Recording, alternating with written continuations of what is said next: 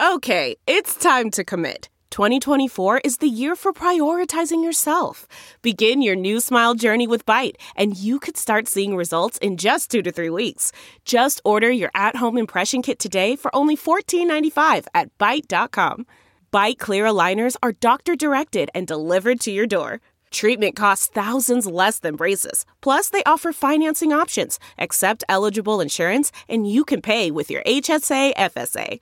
Get 80% off your impression kit when you use code WONDERY at Byte.com. That's B-Y-T-E dot com. Start your confidence journey today with Byte. Welcome you to Our Line Starts. It looks like we are not going to see the Stanley Cup handed out anytime soon. We're not on schedule. This was supposed to be the week that the Stanley Cup playoffs started.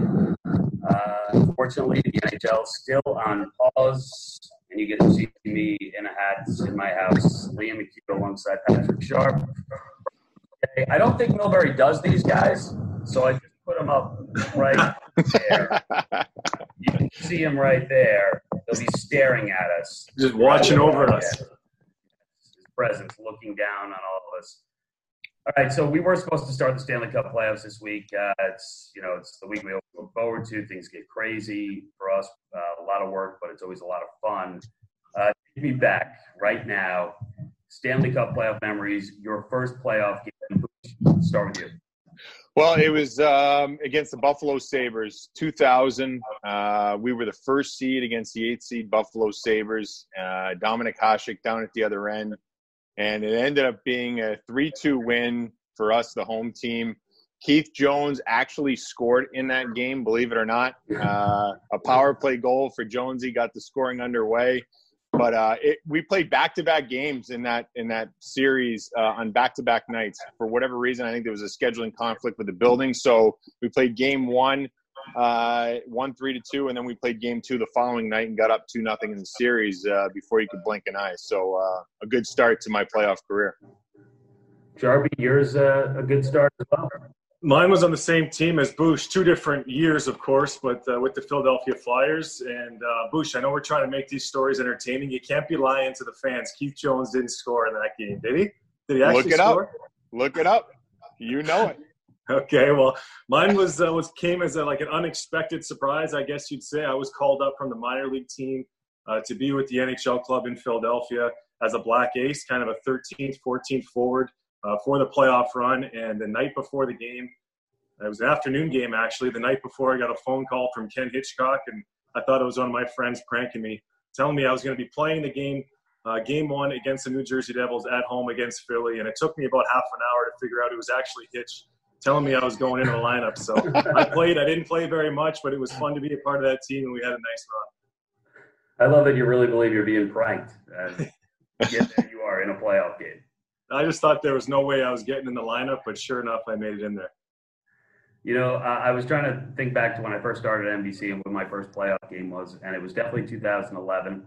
Uh, I think it involved the Sabres as well. I think it was Sabres Flyers 2011, and we used to for some of these earlier playoff games.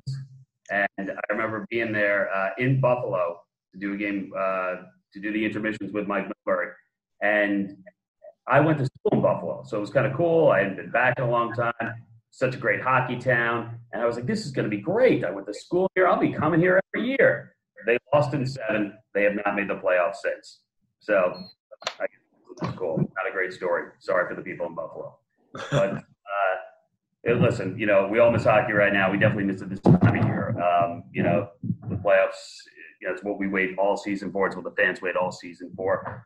Over the weekend, uh, you know, listen, we're all missing sports, every sport that's out there. And over the weekend, the president met with, uh, well, had a conference call with various commissioners from all different pro sports. That included Commissioner Gary Bettman. And recently, Gary Bettman spoke with Mike Tirico on Lunch Talk. Take a listen to what he had to say one nice way to help distract some of our attention a little bit to see all these players at home, whether working out or with family. Uh, the league players have really made themselves very available to their fans via social media the last couple of months. Uh, our guys have been absolutely terrific under incredibly difficult circumstances, difficult for everybody, not just them, uh, but they love the game, they love our fans, and by putting themselves out there, it's really an opportunity to have people stay connected with the game and to put a smile on people's faces. As I was watching the video that you were showing, I was smiling to myself, and I don't smile a lot hmm. these days because you know this is a real difficult time that we're all dealing with.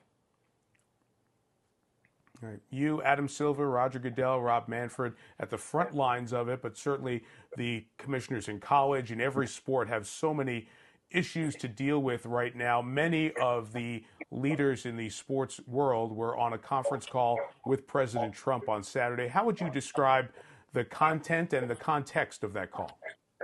Well, first of all, uh, all of us running sports uh, are basically focused on the same things first and foremost, uh, people's health and well-being and safety is the most important. And while we all miss sports, either putting it on or watching it, and we all want to come back as quickly as possible, uh, we understand the, what the number one priority is. Uh, the conference call was for the four majors plus a number of the other sports. Uh, President Trump uh, gave us a briefing uh, and uh, brought us up to date. Obviously, he, like us, would like to see sports back at the right time, both in terms of what sports represents in bringing people together. Uh, and also, we're a bit of an economic engine. I mean, tens of thousands of people work in sports. Uh, and each of us had an opportunity to, to make a comment, ask a question. Uh, and it was, I think, a very cordial, constructive conversation, although the uncertainty of the times uh, weren't clarified in that call. We're all going to have to wait until we have a lot more information, maybe in the next few weeks, before we can make any decisions. Yeah, you went right to my next point. How did the content of the conversation, and I'm sure you can't share a lot of it, how did it in any way change your mindset of where maybe a target date could be if things go well?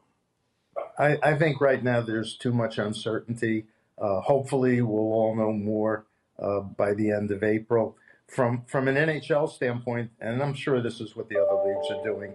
Uh, we're viewing all of our options. We want to be ready to go as soon as we get a green light, and the green light may not be crystal clear because there may still be some places in the country where you can't play and other places where you can. Uh, we're looking at all options. Nothing's been ruled in, nothing's been ruled out.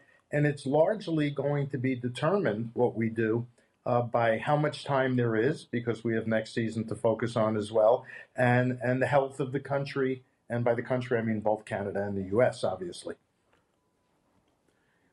Right. I was going to get to that next because it's a cascading set of issues differently for all of you. And for you, especially, uh, no disrespect and full acknowledgement to the NBA champion Toronto Raptors, but that's the one NBA team of the 30 in a different country. You have seven of your 31 franchises in Canada. Have you been in conversation at all with Prime Minister Justin Trudeau or anyone in the Canadian government of, uh, of next level down, just in terms of where they are in terms of the COVID 19 pandemic?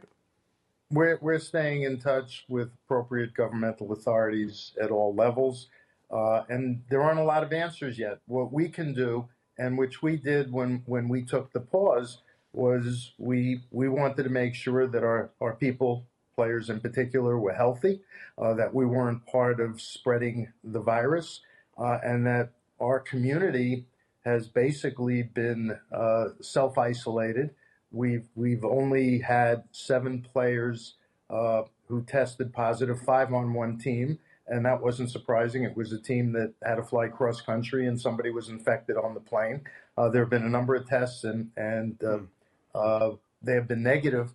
But in the final analysis, we're all, as a family, as a league, doing what we have to do to keep our people healthy and not be part of the problem. And I know it's got to be incredibly frustrating for our players who not only love the game, but they love staying in shape.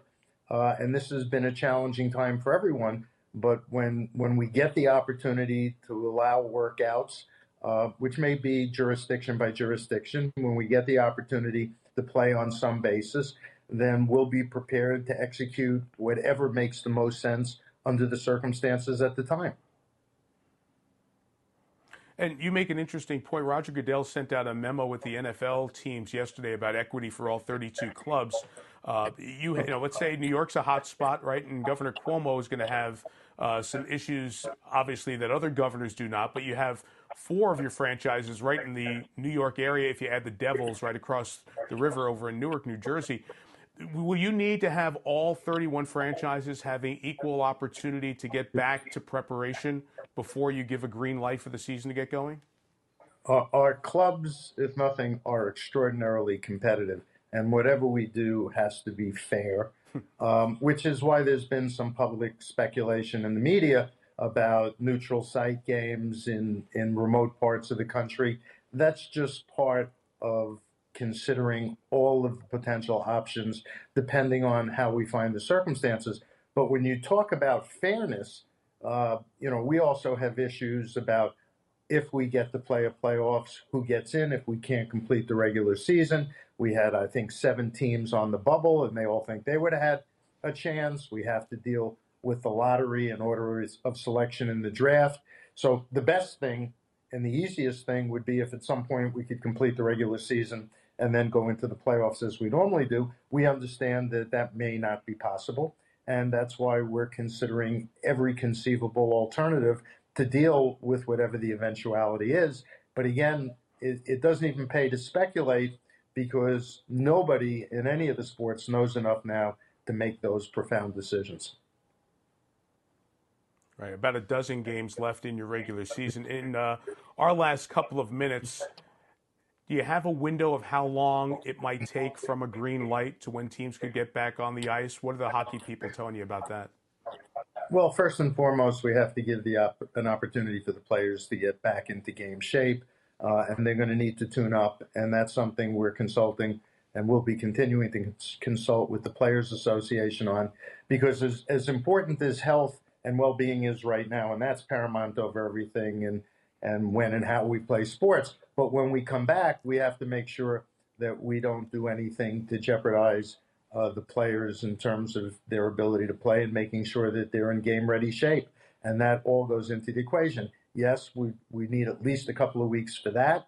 Um, and but I do believe we can play into the summer, uh, well into the summer, and you know even on on the NBC platforms, the fact that the Olympics have been postponed gives us a broader window to focus on when and how we can play. And so nothing has been ruled in and nothing has been ruled out. And when you talk about the summer, in the older days and older times, we'd always talk about quality of ice. And obviously, that's way, way, way down the pro priority list right now. But you do feel comfortable that you could play into the summer in buildings and still have the ice surface quality be good enough to hold games you know, that the, the, uh, the, teams would be comfortable playing? You know, the game, the days of when games had to be postponed because there was no air conditioning in a building or a lawn behind us. We have modern state of the art buildings. We play in places like Florida, Southern California, Arizona, Las Vegas, uh, Dallas. We, mm-hmm. we, we can handle making ice now in any condition uh, because our buildings are that good and our ice making capability is that good, as you know, because we play outdoors too, even when it's warm sometimes. So uh, ice won't be a factor. Yeah. That, that'll be it'll be something we'll deal with, but it'll be the least of the issues we're focused on. Lastly, for you, uh, you have to be a leader and have to listen to all the constituencies around you, and uh, leadership can be lonely. This is also a difficult time for leaders. Uh, what has this been like for you to go through these uh, last few weeks of uncertainty and all of us asking questions about when can we get back to hockey? Uh, li- listen, we, we, we all have we all have the same concerns. Uh, I'm extraordinarily fortunate that I have great ownership that's incredibly supportive, uh, and the league office organization and the people that I work with day in and day out, and the organizations out at all of our clubs uh, are outstanding and are focused on what's important. Uh, and but we're all passionate about the game. The Players Association has been continuously engaged in constructive dialogue. Uh, you know, we, we love our game. We love all the people that are involved in our game on and off the ice. Our first focus is keeping everybody healthy and safe, uh, and we want to get back to playing for our fans and for the love of the game. Uh, as soon as it makes sense and is safe to do so. Well, I know you love traveling around to see the playoffs, and uh, we love seeing you at the Stanley Cup final. We're sorry that that's not going to happen as scheduled on the calendar, but we all hold out hope that we'll be doing that uh, a little bit later on this summer. Commissioner Gary Bettman, National Hockey League. Thank you. Stay safe. We'll see you down the road. Be well. Stay safe. Thank. All right, so definitely some interesting stuff there from Gary Bettman. Not exactly tipping his hand. He's not going to hope or wish about start times. Just wants to be prepared when the green light is given. Uh, logistics are interesting because it's not just city to city. As he and Mike talked about, it's nation to nation. We could have quite Canadian teams in the playoffs this year. Um, but I thought it was, you know, I thought it was very fascinating that he was extremely honest about the idea that we may not be able to complete this regular season. There are seven teams on the bubble. There's the lottery to be taken into account. Um, but he really wants to be fair these teams are competitive. You guys are foreign players. You know how competitive these guys are. What is fair? Let's say they cannot complete the regular season. They have to cut it now. What do you think is a fair way to settle this, considering there are these bubble teams? Bouch. Well, I think you just got to go to the the, the the, lowest number possible of games played, and I think that's 68 games, and, and backtrack everybody to 68 games. Uh, and just go from there. And, and the, the, the, records that you had at 68, the top eight make it and and you go from there and try and see if you can get a best of seven series in each round at that point. Uh, to me, that would be uh, the fairest. I'm not saying every team would like it, but uh, it would give you uh, the closest that you could possibly have to a normal postseason. You know, just the other way you do it, maybe adding teams. Uh, you know, that are in the lower wild card. You know, four or five teams additionally. Uh, to me, I don't know how much time you're going to have and and I don't know if that's something that uh, seeing that we don't know how much time we have, where the venues would be, uh, if that would be possible. I think if you just went back to 68 games, it's unfortunate for the teams that played 71 and didn't get in. Uh, but to me, that would be the best way to do it, in my opinion. It's tough, Liam, to really. There's arguments to be made here, both sides. There is, and it's tough to make a, a fair a ruling for everybody involved. To be quite honest with you, it's an unfair situation. The other option would be to go to points percentage uh, counting every game that's been played, the top eight teams in each conference with the highest points percentage get in. Uh, there'd be some arguments there as well, but and I, I, don't really know what their answer is. I do like some of the creativity that's going out there because, but right before the season was put on pause, there were some great races in both conferences. The New York Rangers are a team that come to mind. The Islanders were sitting on the outside looking in. Western Conference, I mean, take your pick. There was three or four teams there that were gearing up for a, a pretty significant three weeks to end the final regular season, reg- regular games. But I don't know what the right answer is. I would lean to more points percentage. That way, every game had mattered throughout the regular season.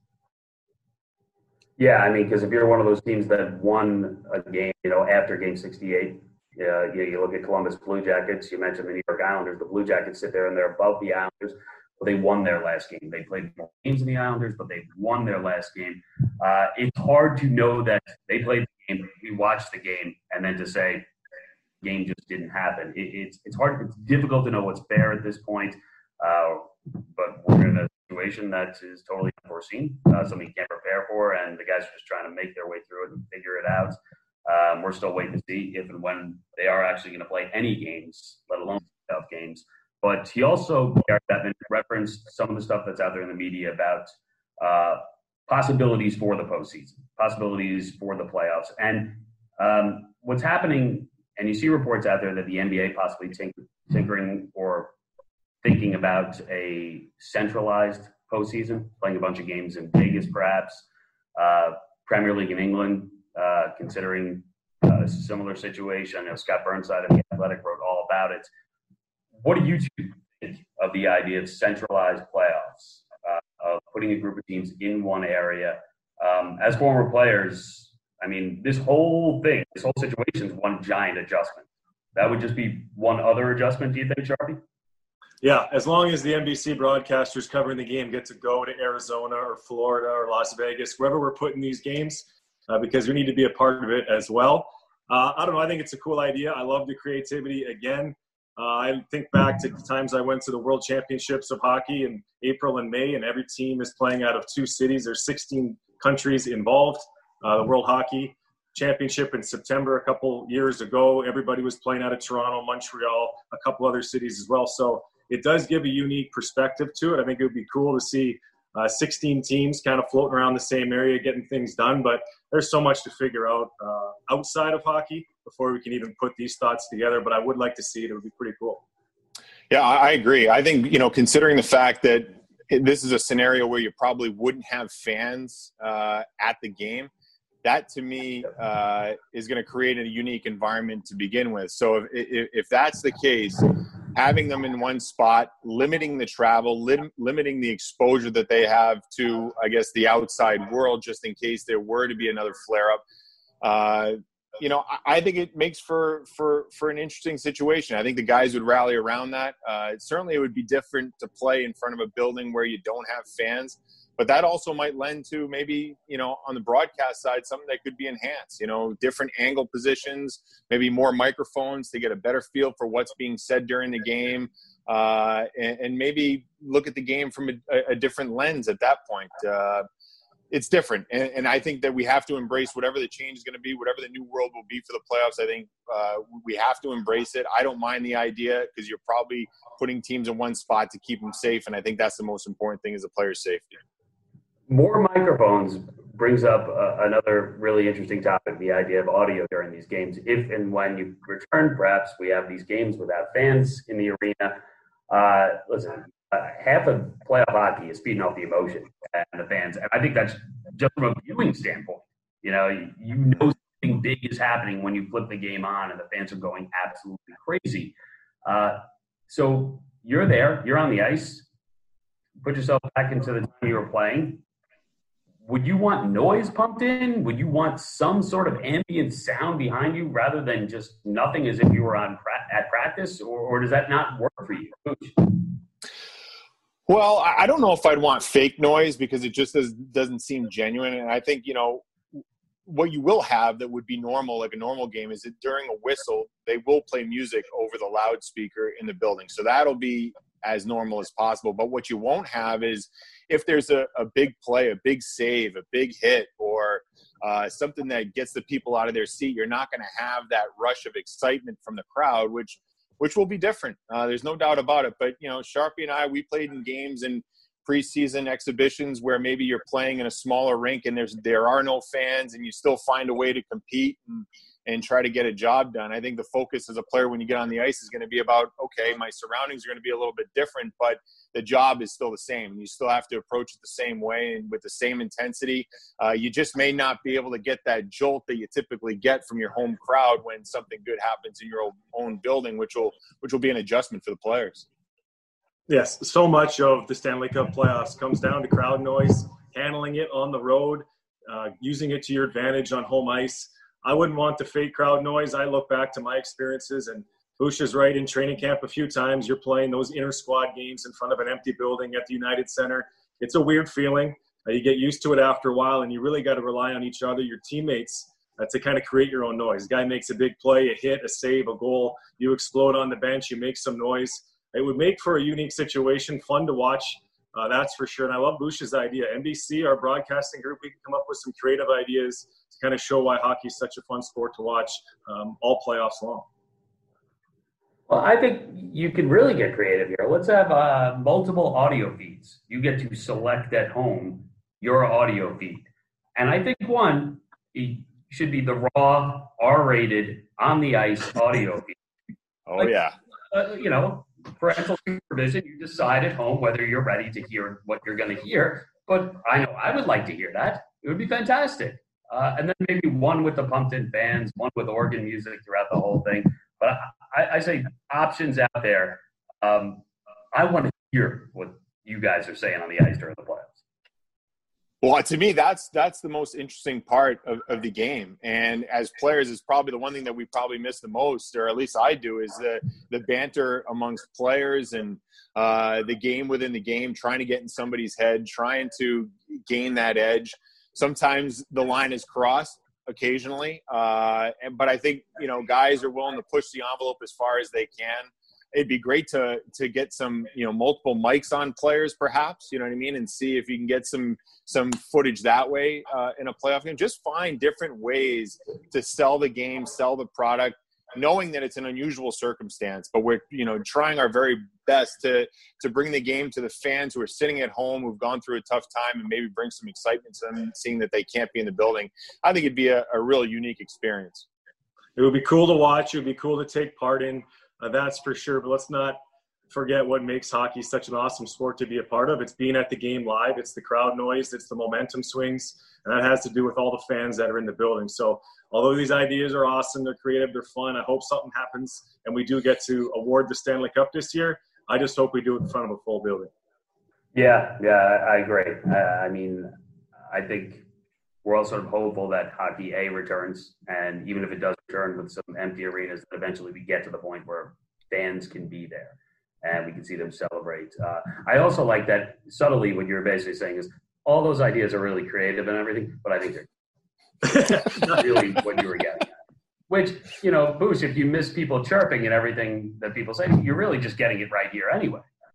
Yeah. You know? I mean, uh, listen, I, I think however we can have uh, hockey here, uh, it, if it's late summer, I say we do it. Um, I, I, mean, to me, like I said, we're all going through a, a hard time, both, you know, Canada and the United States. The fans love hockey uh, if there's a way that it can happen, uh, get it done. Uh, but you know, the safety of the players, the safety of fans, the safety of the people covering the game, that has to be first and foremost in everybody's mind before they decide to make any decision. You know, before we get going here, Jake, our researcher, sent me this note backing up Bouch. Jonesy's goal, April 13th, 2000. Wow, big 20 year anniversary is coming up, so make sure you send something nice. Game one against Buffalo, power play goal to open up the scoring. Bouch is getting paid by the save that night. 18 saves. Flyers win 3 2. Busy night for you, buddy. 18 saves. I know. Good defensive team. Probably all shots from the blue line. Uh, I don't think I made any big saves in that game. Who knows? As far as I remember, it's just a win. I know that Jonesy scored. I, I, I did remember that, uh, and I think we had a shorthanded goal in that game too uh, to make it two nothing. But I'm going off like distant memory. I do remember Jonesy scoring oddly enough in that game, and I think we had a shorthanded goal in that game. And I remember getting was it a good series. goal? Was it was it decent? Jonesy's.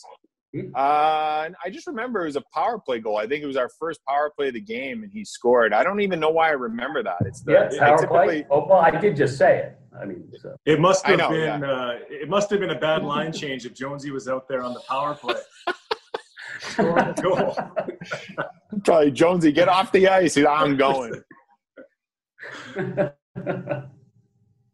Yeah, Joe. Hey, listen, that was Jonesy was a you know he was a critical player for us uh, playing with Lindros and LeClair. Like he was, you know, I always remember when he got traded from Colorado the year prior. I was in the minors, and they traded Shjon Podein, a fan favorite in Philadelphia, for Keith Jones. And every time I saw Jonesy in interviews, he was always like super intense and like you know like he, I was like, man, this guy's an animal. Like, and we were in different practice facilities at the time and then when I got to be teammates with him, I realized that once the cameras stopped rolling, this guy was the biggest jokester going on. He was uh, always cracking jokes and getting under people's skin. He was the greatest teammate, uh, but he had me fooled. I thought he was going to be this guy that was all intense all the time.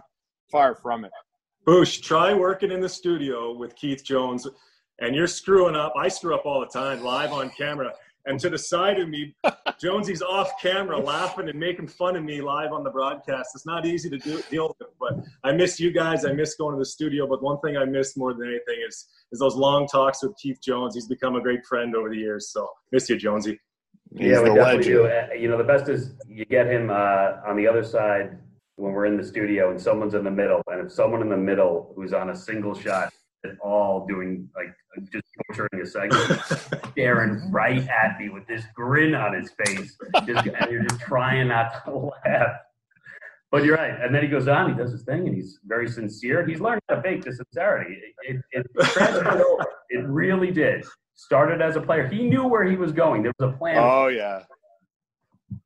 Well, guys, listen, it is uh, always fantastic catching up. Uh, we We obviously uh, miss hockey, but you know, as Sharpie mentioned, yeah, I just missed this. So uh, be well, and uh, you know, we'll chat again real soon. Okay, guys. All right, Liam Bouch, All good to see you guys. See you All guys. right, that'll do it for this edition of Our Line Starts. As always, appreciate you checking out the podcast. So, Brian Boucher, Patrick Sharp, I'm Liam McHugh. Stay safe and healthy, and we'll see you next time.